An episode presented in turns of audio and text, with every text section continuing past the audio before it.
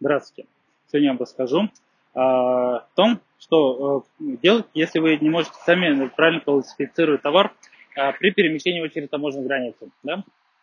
Значит, есть такие э, вещи, как э, обращение таможенный орган, который может привести классификацию товара. Да?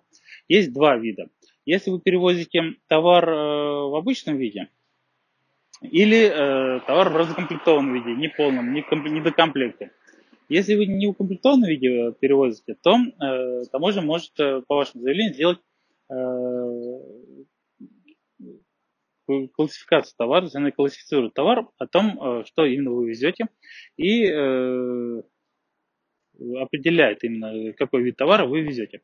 Если же у вас возникли сложности, вы не можете его соотнести с товарной номенклатурой, Э, внешнеэкономической деятельности, то тогда э, вам делается предварительная классификация товара. И э, в этом случае вы делаете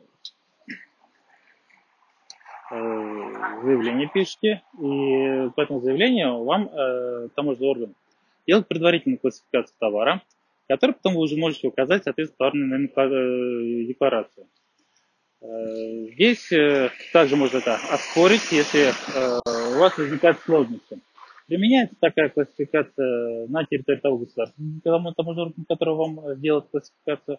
Но если вы товар перемещаете в транзитном режиме, то при перемещении в транзитном режиме данная классификация применяется на всей территории Европейского Союза, Э, единого экономического пространства таможенного органа, э, таможенного союза.